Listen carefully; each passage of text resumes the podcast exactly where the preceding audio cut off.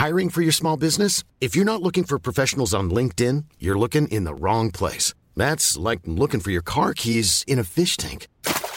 LinkedIn helps you hire professionals you can't find anywhere else, even those who aren't actively searching for a new job but might be open to the perfect role. In a given month, over 70% of LinkedIn users don't even visit other leading job sites. So start looking in the right place. With LinkedIn, you can hire professionals like a professional. Post your free job on linkedin.com slash people today. Here's a cool fact. A crocodile can't stick out its tongue. Another cool fact, you can get short-term health insurance for a month or just under a year in some states.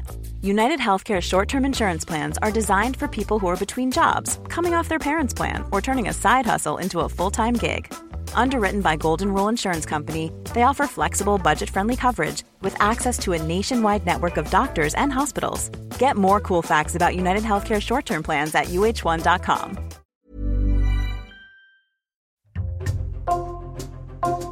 Bonjour, c'est Jules Lavie pour Code Source, le podcast d'actualité du Parisien.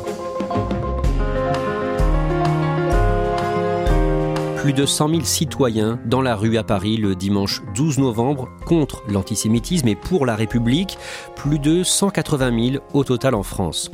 Réaction à la forte augmentation des actes ou propos antisémites dans le pays, plus de 1500 répertoriés d'après le ministère de l'Intérieur depuis le début de la guerre entre Israël et le Hamas le 7 octobre.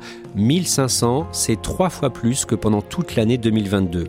Code Source s'arrête aujourd'hui sur cette montée inquiétante du nombre d'actes antisémites en France, avec deux journalistes du Parisien, Charles de Saint-Sauveur et Félix Dorso, et avec notre invité, Yanis Roder, un professeur d'histoire spécialiste de la Shoah, responsable des formations au sein du Mémorial de la Shoah à Paris.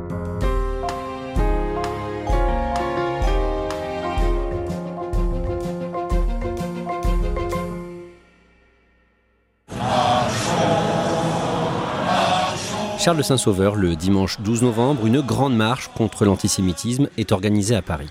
100 000 personnes qui ont défilé à Paris, un peu plus de 100 000, presque 200 000 dans toute la France. Boulevard Saint-Germain à Paris, cette Marseillaise entonnée, euh, derrière cette euh, longue banderole pour la République, contre l'antisémitisme. C'est certes pas le raz-de-marée du 11 janvier 2015, après les attentats contre Charlie Hebdo et contre l'hypercacher. Il n'y avait pas toute la France dans sa diversité d'âge et, d'origine, mais en tout cas, c'est un pari réussi euh, incontestablement. Alors on va voir comment on en est arrivé là, la recrudescence des actes antisémites en France qui a conduit à cette mobilisation d'une partie des citoyens français. Yanis Roder, vous êtes professeur d'histoire. En tant qu'historien, vous êtes spécialiste de la Shoah, vous êtes euh, responsable des formations au mémorial de la Shoah qui est situé dans le 4e arrondissement de Paris. D'abord, c'est quoi l'antisémitisme? Alors l'antisémitisme, tout d'abord, c'est euh, la haine des juifs et le rejet des juifs en tant que ce qu'ils sont. Mais l'antisémitisme, que l'on distingue du racisme, est une forme de racisme qui est dirigée spécifiquement contre les juifs et qui a une histoire propre. Hein. L'antisémitisme a une histoire propre et a aussi une dimension particulière qui est la dimension complotiste, c'est-à-dire l'idée que les juifs viseraient des buts cachés sans le dire dans des intérêts euh, particuliers, c'est-à-dire dans leur propre intérêt. Ça va être par exemple contre un pays, contre une société, de manière à en profiter. Voilà, ça c'est un fantasme, c'est un mythe en fait en réalité, et qui fait partie complètement d'une dimension particulière de l'antisémitisme.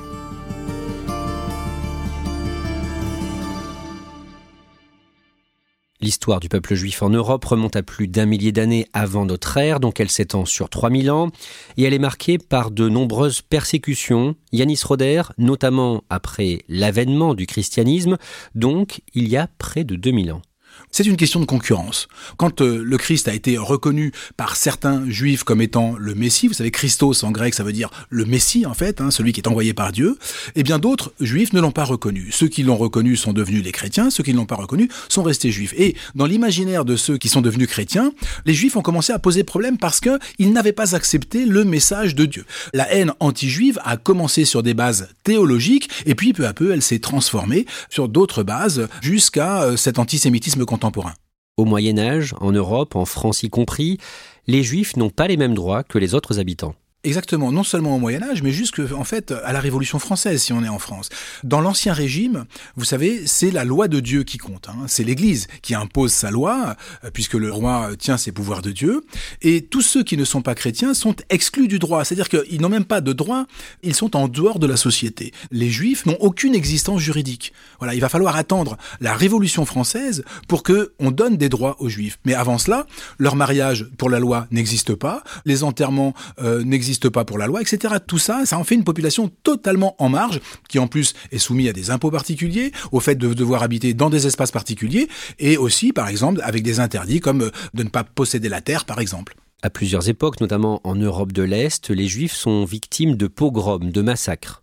On a entretenu dans l'imaginaire chrétien cette idée que les juifs, eh bien, voilà, n'avaient pas compris le message de Dieu et peu à peu ils deviennent les responsables des malheurs du monde.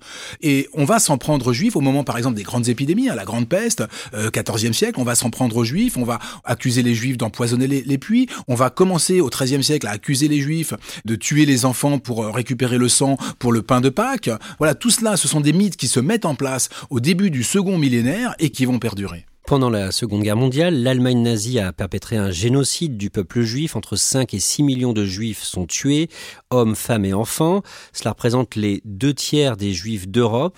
Yanis Roder, dans quelle mesure l'antisémitisme, la haine distillée dans les esprits, a rendu possible cette abomination? L'antisémitisme, c'est la colonne vertébrale du nazisme, c'est-à-dire leur vision du monde s'articule autour de l'idée que les juifs sont les ennemis absolus qui veulent détruire la germanité. La germanité, c'est-à-dire l'Allemagne, mais aussi tout ce qui est allemand. Et le génocide qui va être mené par les nazis et qui est mené euh, contre les juifs est vécu par les nazis comme un geste défensif. Ils sont convaincus de se battre contre un ennemi qui veut leur destruction. Dans les années, dans les décennies qui suivent, l'antisémitisme est vraiment perçu comme euh, quelque chose d'abject? Effectivement, l'antisémitisme a été disqualifié. Et euh, voilà, l'antisémitisme été rejeté, condamné absolument par tout le monde. Il suffit de se souvenir de l'affaire du cimetière de Carpentras qui avait été profané. En 1990, pratiquement 200 000 personnes défilent dans les rues, absolument choquées par ce qui s'est passé, en présence du président de la République François Mitterrand. Depuis la libération, aucune manifestation n'avait reçu un tel soutien. Le président de la République François Mitterrand a tenu cet après-midi à se joindre aux dizaines de milliers de personnes rassemblées à Paris pour protester contre le racisme et l'antisémitisme. Et avant cela, il y avait eu deux attentats qui ont visé des juifs. L'attentat à la bombe ciblant une synagogue de la rue Copernic à Paris le 3 octobre 1980 qui a fait quatre morts. Et l'attentat de la rue des Rosiers, là aussi à Paris, le 9 août 1982 où six personnes ont perdu la vie. Yanis Roder, au début des années 2000, en France, on commence à parler d'un nouvel antisémitisme. De quoi s'agit-il? Alors moi je ne parlerai pas de nouvel antisémitisme parce qu'en fait l'antisémitisme c'est toujours le même. Il est euh, très plastique l'antisémitisme, euh, il change de forme, il change d'aspect, mais en fait le fond est toujours le même. En revanche ce qu'il y a de nouveau c'est la source d'émission de l'antisémitisme. C'est-à-dire que jusque-là c'était un antisémitisme qui était cantonné à l'extrême droite, mais là on a un antisémitisme euh, qui a une source nouvelle qui vient des banlieues, c'est-à-dire de populations qui elles-mêmes sont d'origine immigrée, plus ou moins récente, plutôt de culture arabo-musulmane et qui vont, au nom de la lutte pour une certaine forme d'islam, par exemple, vont véhiculer euh, un antisémitisme assez virulent et s'appuyer sur euh, des événements, des événements comme la seconde intifada en 2000 ou le 11 septembre 2001 pour justement faire avancer cet antisémitisme. En janvier 2006, un jeune vendeur de téléphonie de confession juive, Ilan Halimi, est enlevé, séquestré et torturé plusieurs semaines par un groupe de malfaiteurs l'ayant visé parce que juif et dans leur esprit présumé riche. Ilan Halimi, 23 ans, n'a pas survécu à ses blessures. En mars 2012, le terroriste islamiste Mohamed Merah vise une école juive et tue par balle un enseignant de 30 ans et trois enfants âgés de 3 ans, 6 ans et 8 ans. En janvier 2015, un terroriste prend en otage le personnel et les clients d'une supérette cachère, l'hypercachère de la porte de Vincennes à Paris. Il tue quatre hommes âgés de 20 à 63 ans. Yanis Roder, est-ce que, là encore, c'est l'antisémitisme qui a conduit à ces crimes? Très clairement. Là, on a basculé hein, dans l'univers djihadiste et dans l'idéologie djihadiste, l'antisémitisme, là encore, se trouve au cœur. C'est-à-dire que les djihadistes ont recyclé hein, cette idée du complot. C'est Oussama Ben Laden hein, qui parlait euh, de la lutte contre les juifs et les croisés, par exemple. Et du côté des frères musulmans aussi, hein, euh, Saïd Koutoub, qui était l'idéologue des frères musulmans, hein, parle très très bien de cela, euh, du complot depuis la nuit des temps des juifs contre l'islam. Et donc les djihadistes reprennent ces idées-là et donc vont viser les juifs parce qu'ils sont juifs et qu'ils représentent justement ce danger qu'ils pensent courir. On en vient à l'actualité récente. Le samedi 7 octobre, au Proche-Orient, le groupe terroriste islamiste Hamas, qui contrôle la bande de Gaza, envoie des centaines d'hommes armés en Israël. Ils commettent des massacres de civils. Plus de 1200 Israéliens sont tués d'après un bilan daté du 10 novembre, hommes, femmes et enfants. En majorité, les victimes sont des civils. Yanis Roder, certains qualifient ces attaques terroristes de grande ampleur de nouveaux pogroms. Est-ce que ça vous paraît être le bon terme? Il y a une différence avec les pogroms, c'est que dans le pogrom, qui est un mot d'origine russe hein, et qui vient du 19e siècle russe, il y avait une spontanéité dans ces violences exercées contre la population juive. Euh, là, on sait bien maintenant que c'est un plan préparé, hein, ce qui s'est passé dans les kibbutz et à Sderot et dans, dans cette région d'Israël. Mais néanmoins, il y a euh, des points communs évidents, c'est-à-dire c'est la nature de la violence qui est exercée, la destruction des corps de l'ennemi. Ça, c'est quelque chose qu'on retrouvait systématiquement dans les pogroms, hein, les femmes éventrées, les femmes violées, les bébés fracassés contre les murs. C'est quelque chose qu'on retrouvait dans les pogroms en Russie, en Ukraine et en Biélorussie. Donc il y a quelque chose, oui, qui relève du pogrom dans le langage de la violence. Mais ces terroristes du Hamas, ils n'ont pas avant tout visé des Israéliens? Alors, dans les faits, c'est ce qui est arrivé. Hein, ils ont visé des Israéliens. Mais j'ai pu visionner euh, un film qui a été euh, montré par l'ambassade d'Israël. Ce film regroupe plein d'extraits hein, de ce qui a été filmé par les terroristes eux-mêmes sur leur GoPro, vous voyez. Et donc, ces terroristes qui ont été abattus hein, par l'armée israélienne, Israël a récupéré les films et en a fait un montage pour montrer à la presse. Alors, il y a des images absolument abominables qui montrent un niveau de violence, mais absolument inimaginable. Mais il y a une bande-son, et cette bande-son, on les entend très clairement, ces terroristes, ils ne parlent pas jamais d'Israéliens, ils parlent systématiquement de Juifs. Dans les jours qui suivent, l'État d'Israël, dirigé par le chef du gouvernement Benjamin Netanyahou, lance une riposte massive avec de nombreux bombardements sur Gaza, qui vont faire, à la date du 11 novembre, d'après le ministère de la Santé du Hamas, plus de 11 000 morts, dont plus de 4 500 enfants. Charles Saint-Sauveur, dès les premiers jours de cette nouvelle guerre entre Israël et le Hamas, on déplore en France des actes antisémites, Très vite, le mardi 10 octobre, le ministre de la Justice, Éric Dupont-Moretti, donne des consignes de fermeté au procureur. Oui, Éric Dupont-Moretti euh, demande euh, vraiment quelques jours après l'attaque du 7 octobre une réponse pénale ferme et rapide avec euh, poursuite systématique. Bah, l'idée, c'est vraiment évidemment de couper court à toutes les dégradations de lieux de culte, d'écoles, mais aussi tout ce qui peut relever d'agression verbale ou même d'agression physique. Il y a aussi l'idée de contrecarrer une espèce de climat politique qui pourrait s'envenimer, avec notamment des discours vantant le Hamas et, qualifiant l'action terroriste du 7 octobre de légitime défense par rapport à Israël. Donc euh, je crois qu'il y a vraiment cette volonté de, à la fois de protéger les Juifs de France, mais aussi de casser en quelque sorte un discours qui pourrait s'installer et de légitimation du Hamas. Ça ne suffit pas à prévenir une recrudescence des actes antisémites. Par exemple, le 12 octobre, un imam, l'imam de Beaucaire dans le Gard, lance des appels à la haine sur Internet. Il s'appelle Yassine El Imer et il a publié sur Facebook des messages, une parole attribuée euh, donc au prophète Mahomet qui appelle à tuer les juifs et à les combattre. Alors lui, il a plaidé la maladresse, hein, euh, mais euh, bon, ça l'a pas empêché d'être condamné là récemment à huit mois de prison avec sursis et interdiction d'exercer ses fonctions d'imam pendant un an un an seulement, regrettons certains. Le 1er novembre, une vidéo devient virale sur les réseaux. On y voit dans le métro parisien des adolescents, de jeunes ados, qui semblent s'amuser en entonnant un chant ouvertement antisémite.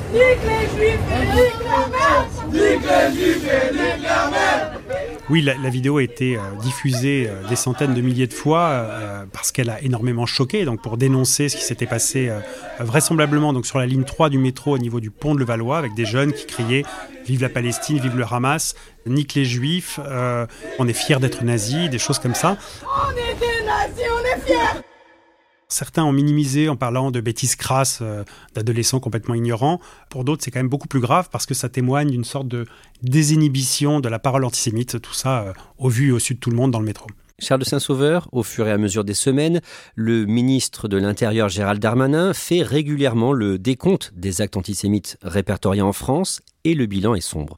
Le ministère de l'Intérieur euh, évoque 1250 actes à peu près de, à caractère antisémite en France depuis le 7 octobre, depuis l'attaque du Hamas. C'est évidemment beaucoup, il n'y en a jamais eu autant. Normalement, c'est quasiment 3 à 4 fois plus que ce qu'on enregistre à l'année. Alors après, il faut être prudent avec les chiffres parce que tout n'a pas été judiciarisé, mais c'est en tout cas un signe indéniable d'une flambée euh, d'actes antisémites. Et j'ajouterais que malheureusement, enfin, on s'y est habitué, c'est-à-dire qu'après euh, la tuerie de Mohamed Merah à l'école Ozaratora de Toulouse, il y avait une flambée d'actes antisémites. C'est incompréhensible, mais euh, malheureusement, on s'y est habitué. Yanis Roder, pourquoi est-ce qu'on assiste euh, à cette recrudescence d'actes antisémites? Est-ce que c'est aussi la conséquence des ripostes de l'État d'Israël sur Gaza? Moi, je suis convaincu que euh, la croissance euh, exponentielle hein, aujourd'hui des actes antisémites n'est pas due à ce qui se passe au Proche-Orient, mais est un prétexte en réalité. Parce que vous avez sur le terrain, et les chercheurs le montrent, hein, une progression de l'islam politique, c'est-à-dire, pour le dire autrement, de l'islamisme.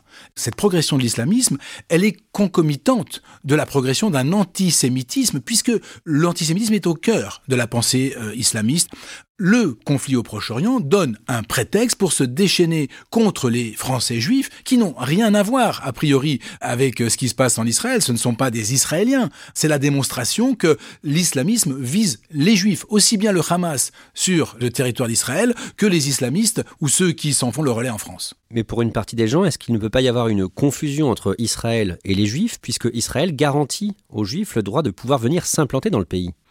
Tout juif peut demander à devenir israélien.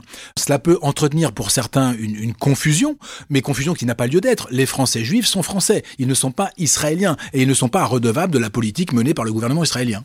Yanis Roder, concrètement, est-ce qu'on peut critiquer l'État d'Israël, la politique israélienne, sans être accusé d'être euh, antisémite. Les premiers critiques de la politique israélienne, ce sont les Israéliens eux-mêmes.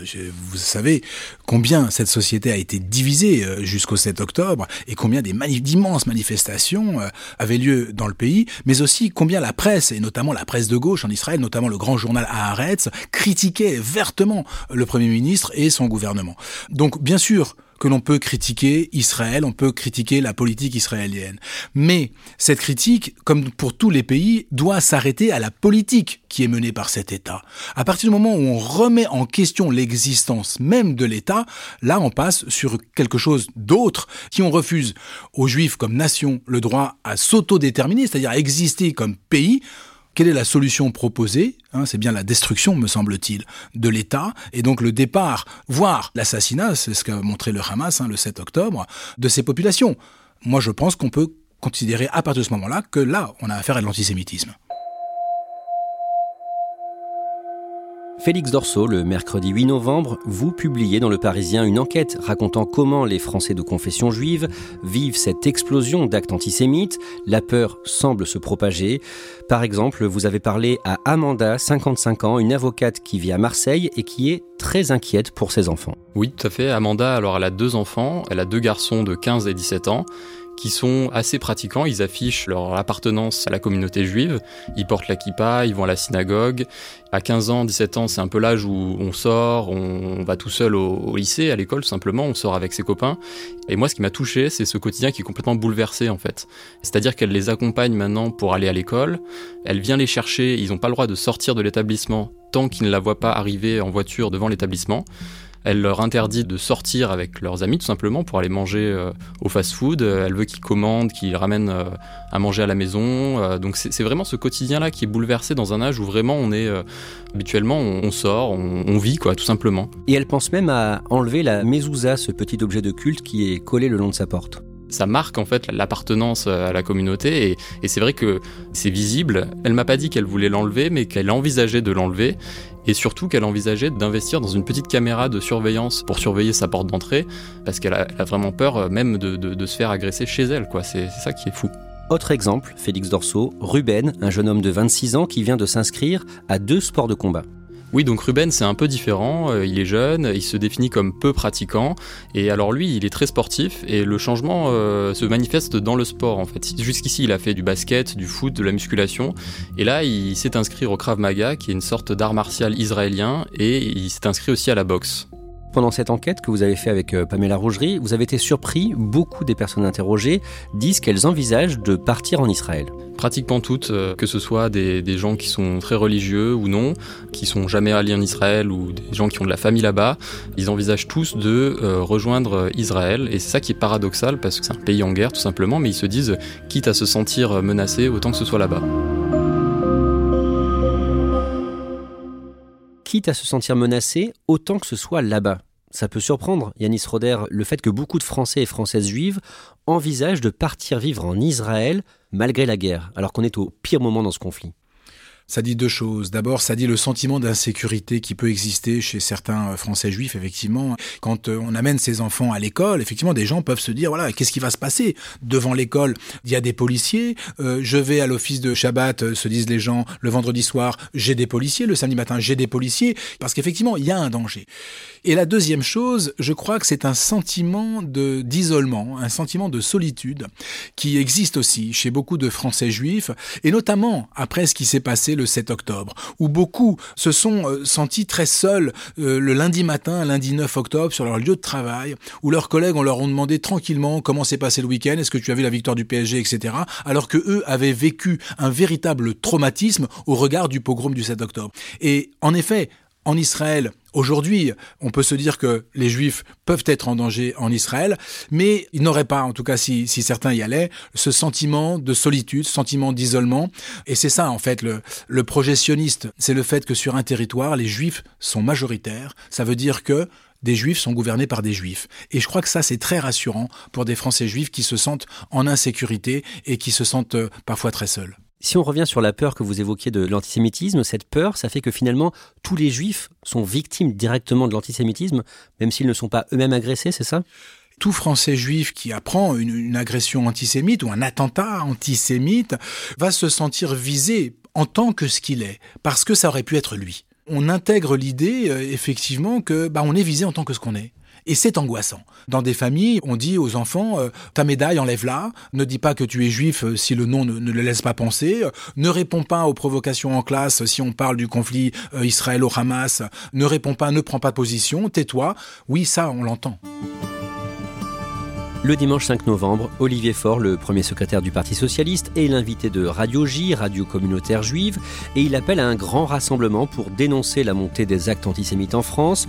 Appel suivi le surlendemain, le mardi 7 novembre, par celui des présidents des deux chambres du Parlement en France, Yael Braun-Pivet, présidente de l'Assemblée nationale, et Gérard Larcher, président du Sénat. Charles Saint-Sauveur, quel est leur message en résumé? Il s'adresse à tous ceux qui se reconnaissent dans les valeurs de la République. Alors c'est à la fois une marche contre l'antisémitisme, c'est aussi une marche pour la République. Il n'est pas acceptable que nos compatriotes de confession juive soient traités comme ils sont traités, pas simplement dans la multiplication des agressions, mais sur les réseaux sociaux. Je pense que les valeurs de la République, c'est le respect de chacun. Je crois qu'il y a un sentiment qui est assez partagé par une grande partie des citoyens français, qui est une sorte de ras-le-bol des divisions, des porteurs de haine, de ceux qui euh, en permanence jettent de l'huile sur le feu. Et là, je crois qu'il y avait la volonté d'un espèce de sursaut citoyen, un petit peu comme on l'avait eu le 11 janvier 2015, pour dire euh, il y en a assez. Euh, ce qui nous rassemble, c'est aussi les Lumières, la laïcité, la République, et certainement pas les porteurs de haine. Pour beaucoup de Français, il y a vraiment l'idée de dire ça suffit. Le jour même, le Rassemblement national de Marine Le Pen fait savoir qu'il participera à cette marche. Est-ce que c'est une surprise, Charles de Saint-Sauveur? Non, puisque c'est dans la suite, ça s'inscrit dans la, suite logique de, des prises de position de Marine Le Pen, euh, qui a manifesté à, plusieurs reprises son soutien euh, à Israël et sa solidarité avec les, Juifs de France euh, en de maintes occasions. Donc de ce point de vue-là, il y a une sorte de cohérence à dire qu'elle irait dans, la manifestation. Et au fond, il y a une sorte de révolution copernicienne pour l'ancien parti de Jean marie Le Pen, dont l'antisémitisme a été documenté très largement. Donc euh, probablement qu'un verrou euh, a sauté et que c'est une des dernières phases de la dédiabolisation du parti de Marine Le Pen. La France insoumise, elle, refuse d'appeler à participer à cette marche. Jean-Luc Mélenchon dénonce en résumé le fait que le mot d'ordre n'appelle pas ouvertement à un cessez-le-feu. Il dit sur Twitter devenu X, les amis du soutien inconditionnel au massacre ont leur rendez-vous. Avant ça, le dimanche 22 octobre, Jean-Luc Mélenchon avait fait polémique au moment où la présidente de l'Assemblée était en déplacement en Israël. Il avait tweeté une photo d'une manifestation pro-palestinienne en écrivant La France est ici, pendant ce temps, Madame Braun-Pivet campe à Tel Aviv pour encourager le massacre. Charles de Saint-Sauveur, pourquoi cette phrase a fait polémique et pourquoi est-ce qu'elle pose problème? Bon, il y a évidemment le mot camper euh, qui a suscité un tollé parce que euh, il y a une brole Pivet, donc la présidente de l'Assemblée nationale est de confession juive, et évidemment euh, camp de concentration. Bon, beaucoup de gens y ont pensé. Il y a autre chose. il y a toujours ce procès en double allégeance qui est fait aux, aux Juifs de France, c'est-à-dire que pendant que la vraie France est ici, c'est-à-dire à Paris en train de manifester, celle que célèbre Jean-Luc Mélenchon, l'autre France, entre guillemets celle de Yael Braun-Pivet, de confession juive, est à Tel Aviv. Elle n'est pas en France il y a toujours cette histoire effectivement de, euh, la double allégeance, c'est-à-dire que euh, Yael Braun-Pivet, elle est à la fois euh, française, mais aussi quelque part à la solde d'Israël. Yanis Roder, vous, ce tweet, il vous a choqué? Oui, il m'a choqué parce qu'il m'a renvoyé à, ce que je connais de l'antisémitisme d'extrême droite, notamment hein, de la fin du 19e et du début du 20e siècle, qui voyait les juifs comme des cosmopolites, c'est-à-dire comme n'appartenant pas vraiment à un pays donné, mais étant capables de se balader d'un pays à l'autre, etc. Et donc ça m'a renvoyé à cette idée-là. Yael Braun-Pivet, elle n'est pas vraiment d'ici, regardez, elle est là-bas, pendant que la vraie France est ici. Il y a cette critique cosmopolite de l'extrême droite qui existait dans l'antisémitisme. Nous sommes en queue de cortège. C'est pour vous dire s'il y a du monde ici aujourd'hui à Paris euh, pour protester euh, contre l'antisémitisme. On en revient au point de départ de cet épisode de Code Source, la marche du dimanche 12 novembre. 100 000 citoyens à Paris. Il y a également des rassemblements en province un peu partout en France. 180 000 personnes mobilisées au total. Yanis Roder, cette réaction visible de la société française, elle est importante?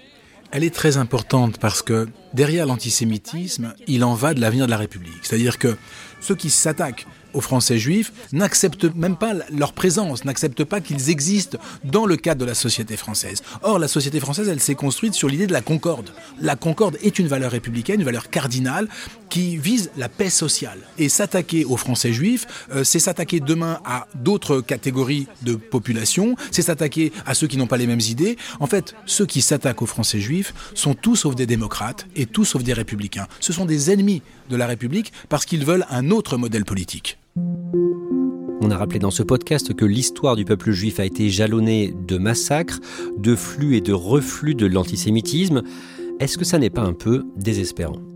Avec la Shoah, avec le génocide des Juifs commis par les nazis durant la Seconde Guerre mondiale, euh, dans les décennies qui ont suivi, on a cru, peut-être trop naïvement, que la Shoah avait totalement disqualifié l'antisémitisme et que nous n'aurions plus jamais de haine antisémite. Mais c'est cela la plasticité de l'antisémitisme, c'est-à-dire qu'il est capable de réapparaître sous d'autres formes.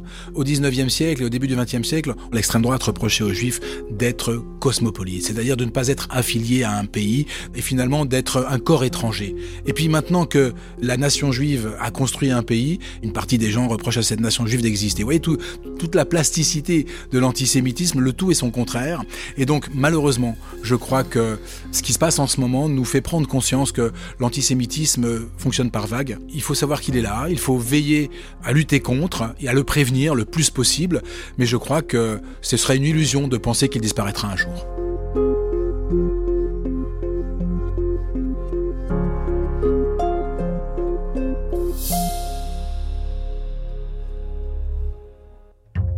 Merci Yanis Roder. Je rappelle que vous êtes professeur d'histoire, spécialiste de la Shoah et que vous êtes responsable des formations au Mémorial de la Shoah à Paris. Et merci à vous deux, Félix Dorso, Charles de Saint-Sauveur.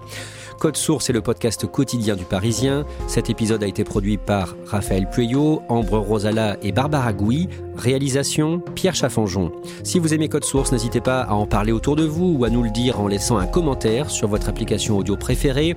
Et puis on vous invite aussi à aller écouter le second podcast du Parisien, Crime Story, un podcast hebdomadaire consacré aux grandes affaires criminelles.